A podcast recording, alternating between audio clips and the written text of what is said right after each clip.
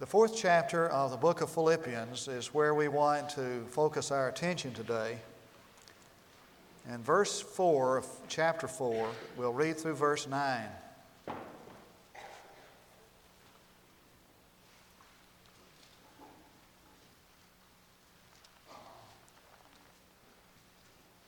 Rejoice in the Lord always. Again, I will say, rejoice. Let your forbearing spirit be known to all men.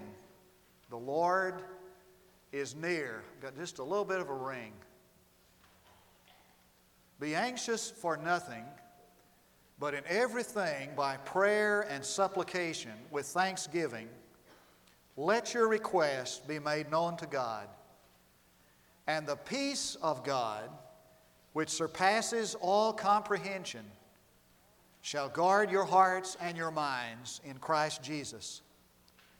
Finally, brethren, whatever is true, whatever is honorable, whatever is right, whatever is pure, whatever is lovely, whatever is of good repute, if there is any excellence, and if anything worthy of praise, let your mind dwell on these things.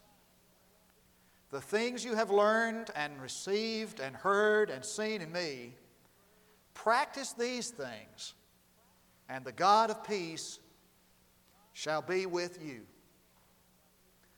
J. Wallace Hamilton tells that one day he and his family were coming home after his little girl's piano recital. Joni had just done a magnificent job. And they were, you know, congratulating her and bragging on her. And the little girl's mother said, Well, Joni, what did your teacher say? And she said, Well, she said that I had good stage presence, but I don't know what that means. And Mrs. Hamilton said, Well, for one thing, it means poise. You had poise. And Joni said, Well, what does poise mean? Well, Jimmy's sitting in the back seat, and he's, he's the little brother, and he, he's always willing to be helpful.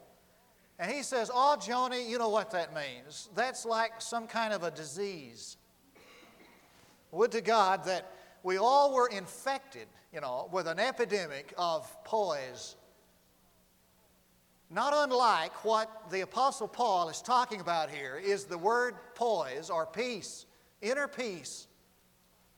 And you don't have to have somebody to preach a sermon to remind you why that in these tense times, people are desirous of some measure of inner peace.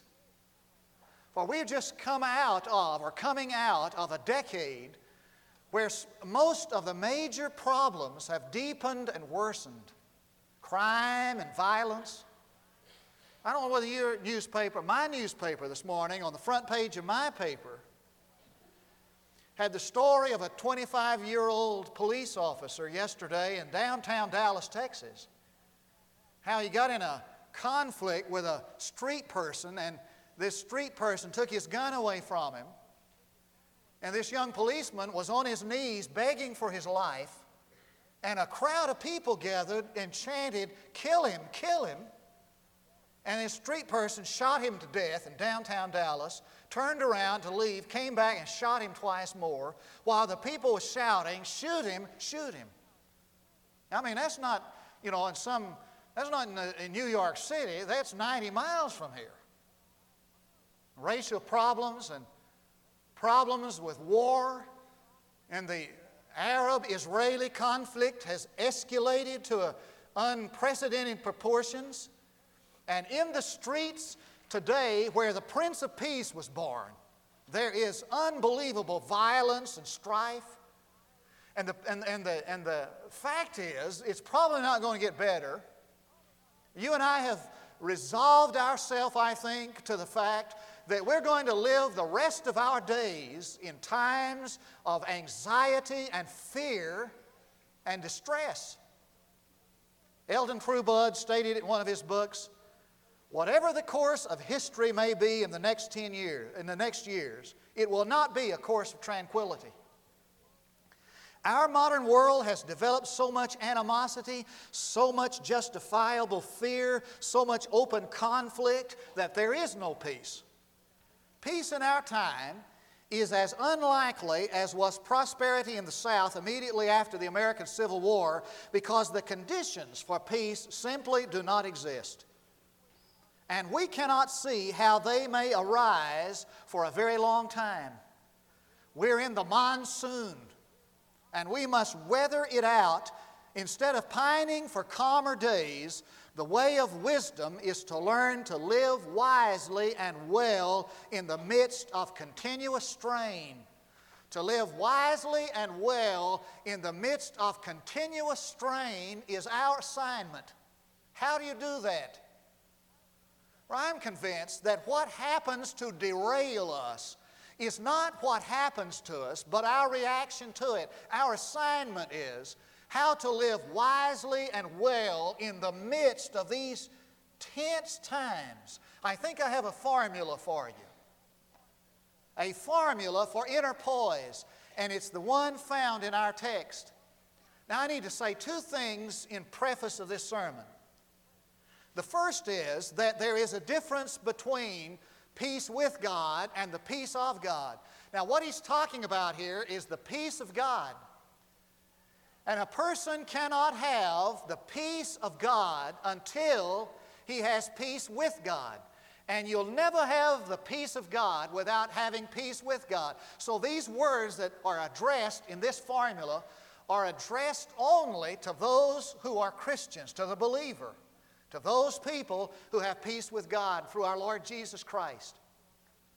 The second thing I need to say in preface is this that the one who addressed these words was Paul, not from pulpit, but Paul from prison.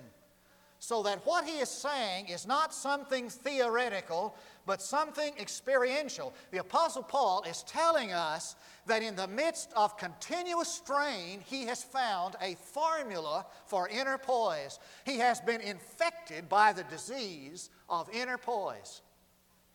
And this formula can be, can be stated in five words, each of them beginning with a P. First of all, perspective.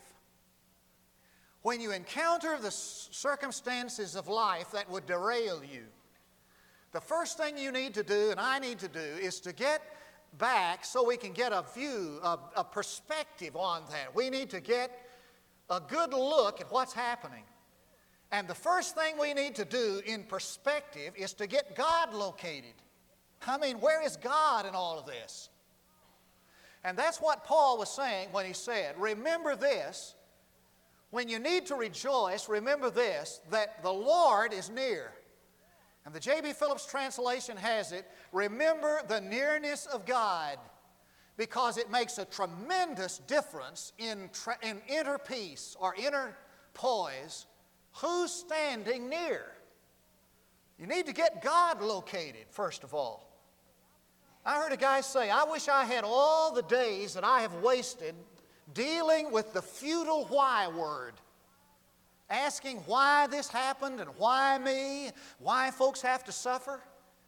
He said, Now, every time that word comes up, I just substitute the how word. I ask, how can I better present myself to Christ who promised that He would never forsake me? How can I better recognize Him when He, when he approaches me in the circumstance? How can I better recognize His voice when He speaks to me? We need to find out where God is in all of this. And so Paul Rees tells a story about 30 Soviet peasants meeting, huddled together in a little room for worship. And Stalin's goons kicked down the door and came in. There was illegal to worship in public. And he took their names. He told his corporals to now get all their names, and there were 30 of them, so he got 30 names. When he finished, the, the leader of the group of worship said, There's one name you don't have on your list. He said, Yes, I do. I'll show you. 30 called off names, 30 people. He said, Well, the name you left off, the other person that's been here, his name's not on that list, is Jesus Christ. And the corporal snuffed and said, Well, that's different. Well, it was different. For in sober re- fact, Jesus was there. a, an utter reality to the eye of faith, defending his people with a weaponry that munitions experts have never devised. So that when things happen in life that seek to derail you, the first way to enter poise is to get God located. Where's God in this? The second word is the word prayer. He said, In everything by prayer, let your supplication be made known to God. Don't be anxious, don't worry about anything, pray about everything. Now, I've concluded that the person who worries about things does not pray about things because they are mutually exclusive. It's like water and fire, it's like dark and light. To say that I pray and I worry is to say, I'm blinded by this darkness. They are mutually exclusive. So he said, every, in everything, just tell God what you want. And the word supplication there is a word that means the definite, particular request for daily, for the supply of daily wants. You can tell God everything you want. You say, can I, are we supposed to pray about the little things? Somebody asked G. G. Campbell Morgan one time, are we supposed to pray about the little things? And G. Campbell Morgan said, is there any little thing with God? Is there any big thing with God? Everything's little to Him. Why should I pray? Because God can handle, it's not too big for Him. Is there anything in your life that's too big for God? I mean, I just can't see God wringing his hands in heaven saying, Oh, Gerald's got a problem. I don't know how we're going to handle that. I can pray about everything. Bill Bright's favorite illustration on prayer has to do with Tom Landry. He said one day they were, uh, Bill Bright is the founder of Campus Crusade for Christ and it's its leader. He said they were in a prayer breakfast one time and he was one, one Monday and he was talking to Tom Landry. He said, uh, Coach Landry, do you pray before ball games? He said, Yeah, we pray before ball games. He said, What do you pray? Now remember, this was back before Dallas, the Dallas Cowboys was America's team. That was back before they started winning, which was before they started losing. But, anyways, uh, he said, Well, what do you pray? And he said, Well, he said, We pray, you know, that uh, everybody could have a good game and, and, and nobody would get hurt and the best person would win. And he said, Well, your prayer life does not match your life. He said, Well, what do you mean? Well, he said, Well, why do you, how do you have all these coaches with these high priced salaries and all these high priced football players, and you have this, this elaborate uh, uh, a system here you go through and three day workouts and all that. He said, Well, I mean, the answer to that's simple to win, to win the Super Bowl. Now, I know what you're anticipating. You're anticipating that, that Tom Landry started praying that they'd win and started winning. That's, now, now, listen to the rest of the story. Tom Landry said to him, He said, Are you telling me that I can pray and ask God to win the football game and He'll let us win? He said, No, I'm not telling you that.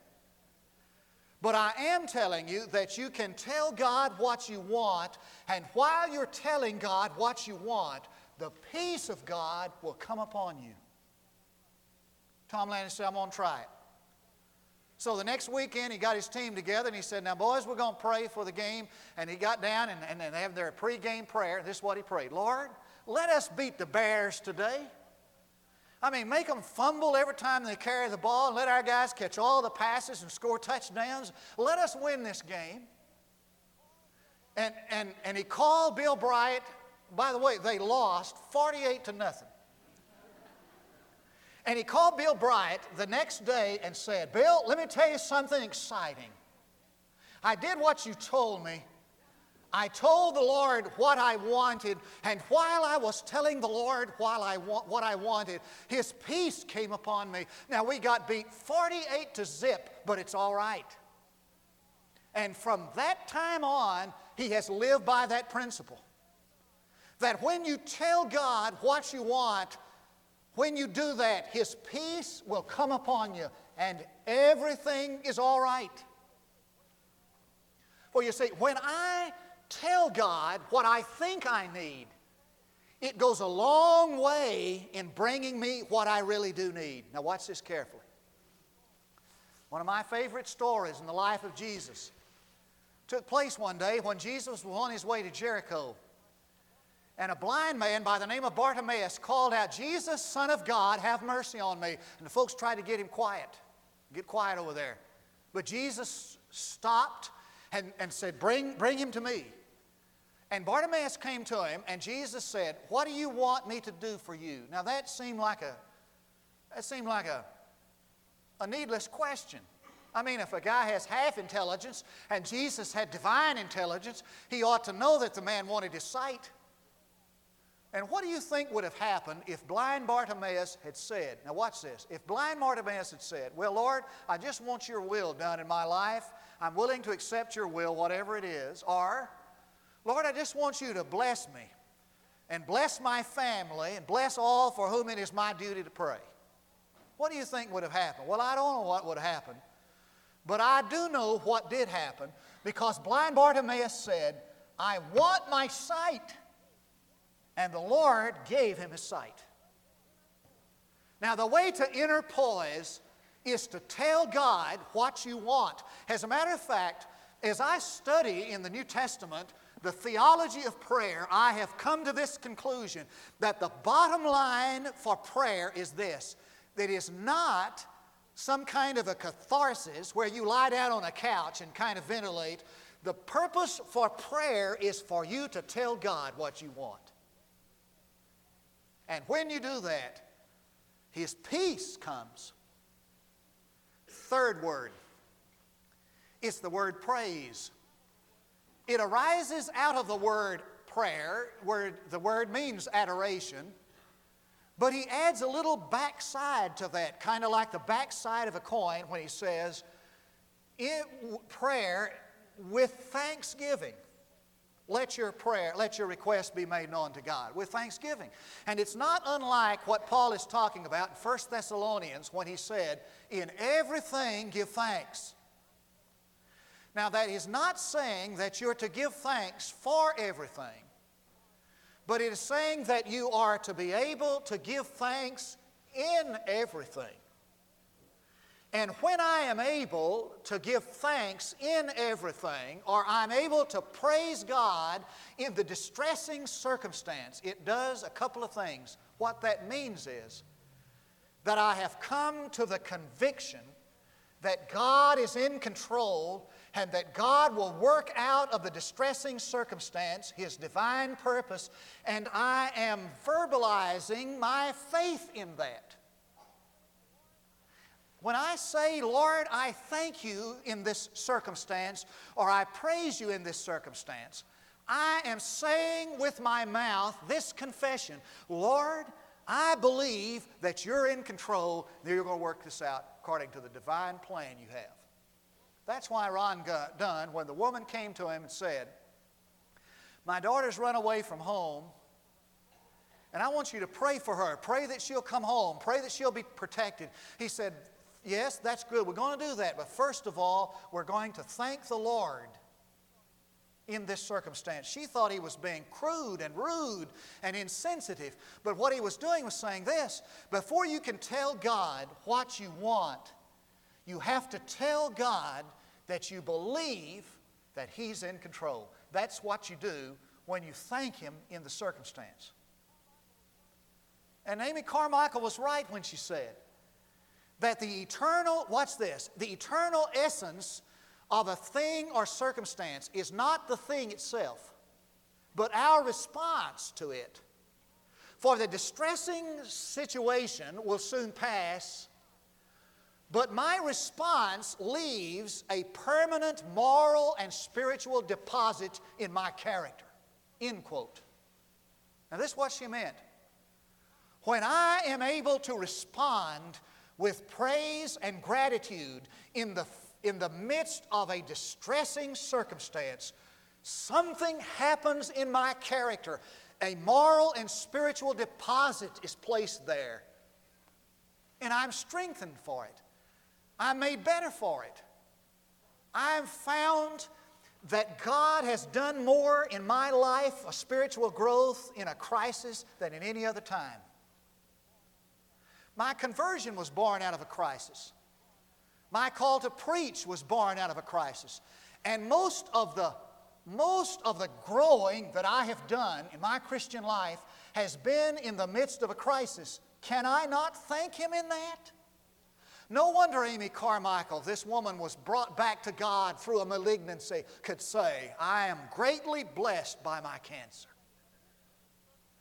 So that in the midst of the circumstance, I thank Him and I praise Him, and peace is the result of that. Fourth word is the word preoccupation. Now, this is what he says. He said, Whatever things are true, whatever things are pure and right and righteous and of good repute, he said, set your mind on those things. That word there is a word that, that's like a builder who sits down and calculates the construction of a building. Set your mind. Become preoccupied on the pure and the positive. Now, there are some people who just think negative thoughts all the time. That's all they do. I hear folks who just, just spill out and spew out criticism and complaining and negative thoughts and negative words. That's where their mind is. He said, Set your mind on the things that are pure and positive and that please the Lord. I love Colossians chapter 3. Colossians chapter 3 begins like this if you have then therefore been raised with Christ, seek those things which are above, where Christ sits at the right hand. The word seek there is a word that's like the, the, the tree that's growing toward the sun. Seek those things which are above. And then the next verse says, Set your mind on the things above. And that Greek word for set is like the compass of a needle, uh, the, the needle of a compass. You put that compass here on this pulpit, and that needle just bounces around and seeks magnetic north. And when it finds magnetic north, it just settles down there. He said, Now, this is the way to inner poise. Seek like the tree seeks the sun. Seek those things above, like the, like the needle of a compass seeks magnetic north, and set your mind there. Be preoccupied there. It suggests three things by implication. It suggests that you and I have the ability to control our thought life. Close the door to the negative thought. I read somewhere recently that if a brush salesman comes to your door and he rings the doorbell and he, you go out to the porch and, and, and, and he gives you his, his spill, his speech on the porch, that's one thing. But if you invite him into your den and he gives his little speech in your den, he has a 10 times greater chance to sell you than if you had listened to him out on the porch. Now, if that negative thought comes ringing your doorbell, the doorbell on your mind, if you close the door to that, that's one thing.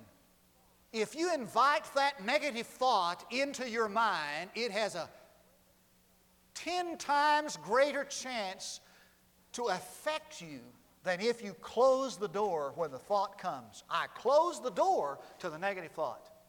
Second thought, truth by implication, is that everything we think that we set our mind on sooner or later becomes an action. Everything you see has a thought behind it. This pulpit has a thought behind it. This sermon, believe it or not, has a thought behind it. The songs that we sing, that we sang this morning, have a, has these songs have thoughts behind them. And the longer you think on something, the more impossible it is not to think on it. And it shapes your mind. You think negative thoughts long enough, and you're going to be negative. You think impure thoughts long enough, and those impure thoughts are going to be incarnated in action, you can't keep them from it. The third thing that he teaches by implication is that the way not to think negatively is to think positively. Not the way not to think impure thoughts is to think pure thoughts. Let me show you something. It's about lunchtime. I've got the correct time, so don't panic. I want you to imagine you, you know, somebody's home there waiting for you, it's got lunch fixed. And, and it's, it's one of these big old juicy sirloin steaks. I mean, cooked to perfection. Can, can you think about that? Yeah. And I mean, it's that thick and it's just cooked just like you like it. And there's a baked potato with uh, sour cream and butter and bacon bits and a tossed green salad.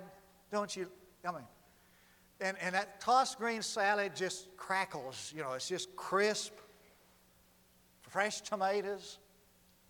And in the ice box is this gorgeous, wonderful ice box, lemon ice box pie. I mean, as your mouth, my mouth is watering. Now, I don't, now, now, I've told you about, now don't think about that. I mean, don't think about it at all. Now put that out of your mind, and we've got to get on with the sermon. Don't think about that sirloin steak, baked potato, crisp salad, and icebox pie. Well, now, how are you not going to think about that? I mean, the harder you try not to think about that, the more you think about it, right? I remember as a kid, I'd sit out in the audience of a church and I'd look in the choir and I'd think somebody's look, you know, I'd, th- I'd catch somebody's eye.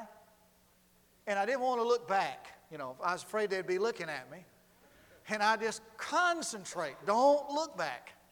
But I'd look back, you know, and they'd be looking at me. You know how that goes? You've, you've had that happen.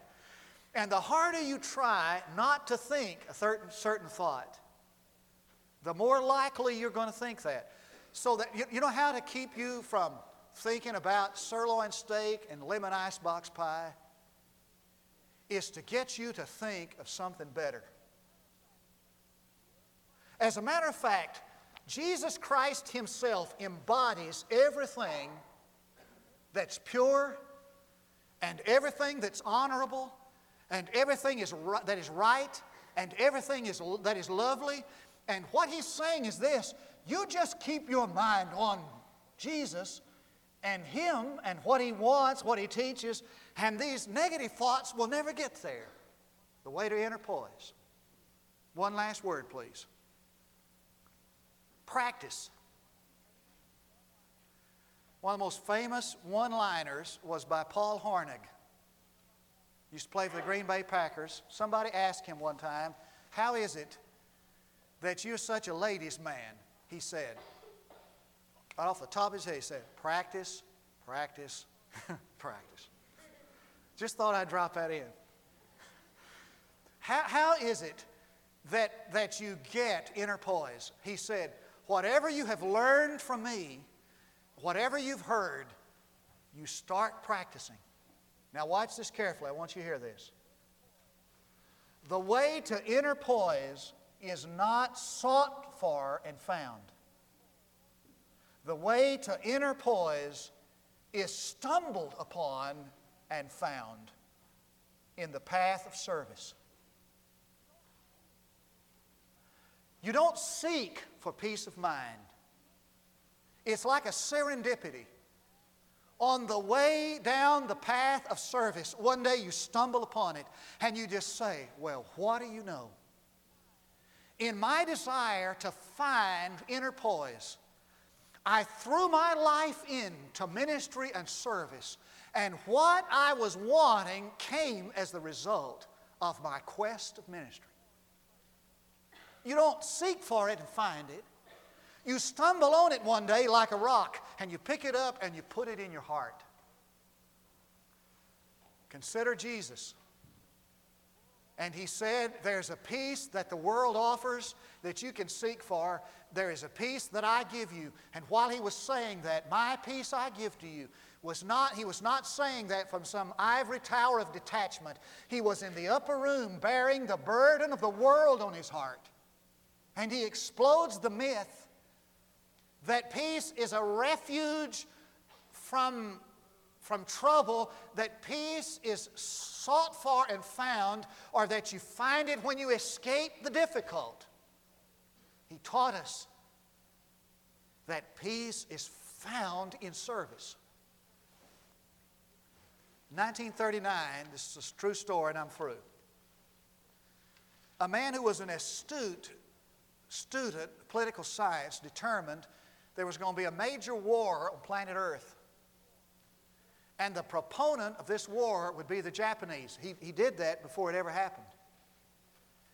And so he wanted to escape to some place that was perfectly safe. And he got his atlas out and he went for months studying what he believed would be the safest place in the world when the Japanese declared war. And he decided he chose this true story. He chose this little island that was almost totally uninhabited. Little old, in fact, the, the, the, the soil, that island, was like, was much like, is much like the lava on the moon. Not many folks are going to spend their time there. It's not worth anything. And so he chose that place to which he would flee for security. That little island was Guadalcanal. And if you know anything about the history of World War II, that little island was literally scorched by the war. Now, the point is this that you can seek for for the rest of your life some little place where you'll be free from trouble and you can find some, you look for some little utopian dwelling where you can flee and hide. And more probably, that'll be the most tumultuous place you've ever found for peace, inner poise, is stumbled on while you're serving God. Listen carefully. There are some of you here this morning who need peace with God. Jesus is the way to peace with God. Paul said, Therefore, being justified by faith, we have peace with God through our Lord Jesus Christ. Now, you'll never have inner poise without peace with God, and yet you can have peace with God, not inner poise. Some of you this morning need inner poise to be able to live wisely and well in the midst of continuous strain. And one of these words may be just the clue that turns on that for you. Pray with me. Father, I pray this morning that you'll have your way in this place. Give us what we want. And Lord, if what we want is not what you want, give us what we want, what we need. Because I pray in Jesus' name for his sake. Now, there are three invitations this morning. One invitation is for you to come and receive Jesus Christ as your personal Savior. The war doesn't have to go on. Jesus will make things right if you'll trust Him. Or to come this morning to join the church or to come for rededication of your life, these are the invitations that God extends to us as believers and as lost people whenever we worship. I invite you to come while we stand and sing. You come.